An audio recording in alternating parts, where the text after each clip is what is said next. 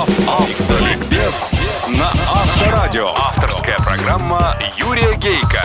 Автолюбители слушают Автоликбез на Авторадио. Здравствуйте, дорогие братья-водители, собратья-пешеходы и пассажиры, а также честные и профессиональные инспекторы ГИБДД. С вами, как и всегда в это время, на волне Авторадио программа Автоликбез. Ее автор и ведущий Юрий Гейко.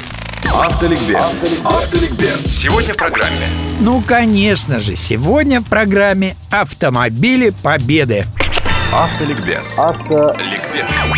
Вы когда-нибудь пытались осознать факт парада на Красной площади седьмого ноября сорок первого года? седьмого ноября сорок первого. Парад, когда немец рассматривал Кремль в бинокль, когда казалось, все кончено. Так вот, тот парад все-таки можно понять. С парада на фронт. Но как понять то, что работа над представительским автомобилем, то есть лимузином для правительства, началась в тяжком сорок втором? И всего через три месяца после победы он пошел с конвейера. И в том же году на Ватмане появились первые линии того чуда, которое изменит мир и которое назовут победой. Как это понять? Победа была первым в мире бескрыльевым и беспорожечным легковым автомобилем. Ее кузов скопировали тут же все ведущие автопроизводители мира. Если за один предвоенный тридцать восьмой год в СССР было произведено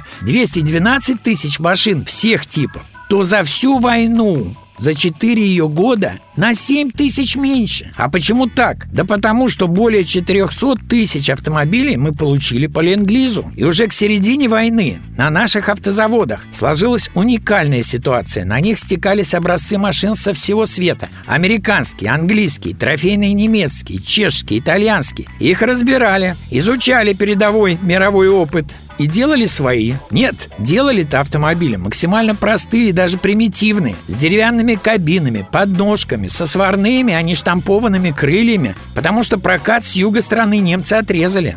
С одной фарой делали, на войне много света вредно. В начале сорок третьего главный конструктор «Победы» Андрей Александрович Липгарт уже докладывал правительству о ходе работ над ней. А шестого ноября сорок четвёртого года, за полгода до «Победы», он сам лично впервые вывел «Победу» за заводские ворота. Кстати, сначала ведь ее хотели назвать «Родиной». Но когда Иосиф Виссарионович, мудро, поотечески улыбнувшись, спросил ее создателей: «И сколько будет стоить Родина?», кое-кому из присутствующих стало плохо. И решили назвать машину «Победа», поскольку у «Победы» цена есть всегда. И когда вождю показали «Победу», он опять вошел в историю фразой: «Невелика победа, но пусть будет победа». ГАЗ шестьдесят семь в конце сорок второго года создали. Помните легендарный американский «Виллис» без дверей? Наш тоже был без дверей, похож на «Виллис» как брат родной. Но когда бойцы на фронте, было такое, сцепляли тросом задки нашего газона и «Виллиса», наш без труда американца перетягивал, поскольку развивал тяговые усилия больше того почти на двадцать процентов. Когда немцы решили накануне Курской битвы сравнять ГАЗ с землей, и за июнь совершили двадцать пять налетов на него, и каждый несколькими эскадрильями, то американцы, чье оборудование на «Газе» стояло, да и многие наши специалисты, сказали: на восстановление завода потребуется самое меньшее – год. «Что?» – не поверил им Иосиф Виссарионович. «Акопова ко мне!» И нарком среднего машиностроения товарищ Акопов поехал лично в Горький и привез с собой тридцать пять тысяч ремонтников. И работали они без выходных по восемнадцать-девятнадцать часов в сутки. И развалины опять превратились в завод за сто дней. Да, в октябре сорок третьего конвейеры заработали. Однажды в конце сорок второго года ЗИС остался без рулей. Немцы завод рулей разбомбили. Ну что тут сделаешь? Не квадратные же рули из прутков железных гнуть. Иван Алексеевич Лихачёв, директор ЗИСа, дал команду и сам засучил рукава. И уже к утру были готовы не только чертежи и технологии деревянного руля, но изготовлен был опытный образец. А через три дня всего с конвейера сходили ЗИСы с деревянными рулями. А когда весной сорок второго в распутицу стало ясно, что артиллерию по нашему бездорожью таскать нечем, то уже в сентябре того же года первая партия колесно-гусеничных ЗИС сорок два была отправлена на Сталинградский фронт, а ее создатель, инженер Сонкин, получил сталинскую премию.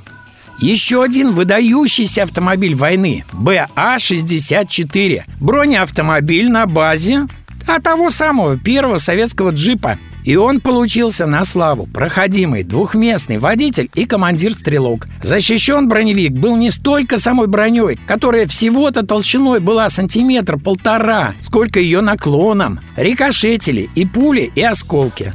Да и красивым броневичок оказался. Сталинскую премию за него Виталий Андреевич Грачев, конструктор, получил. С наступающим Днем Победы! В мире есть только одна страна, где слово «победа» пишется с большой буквы.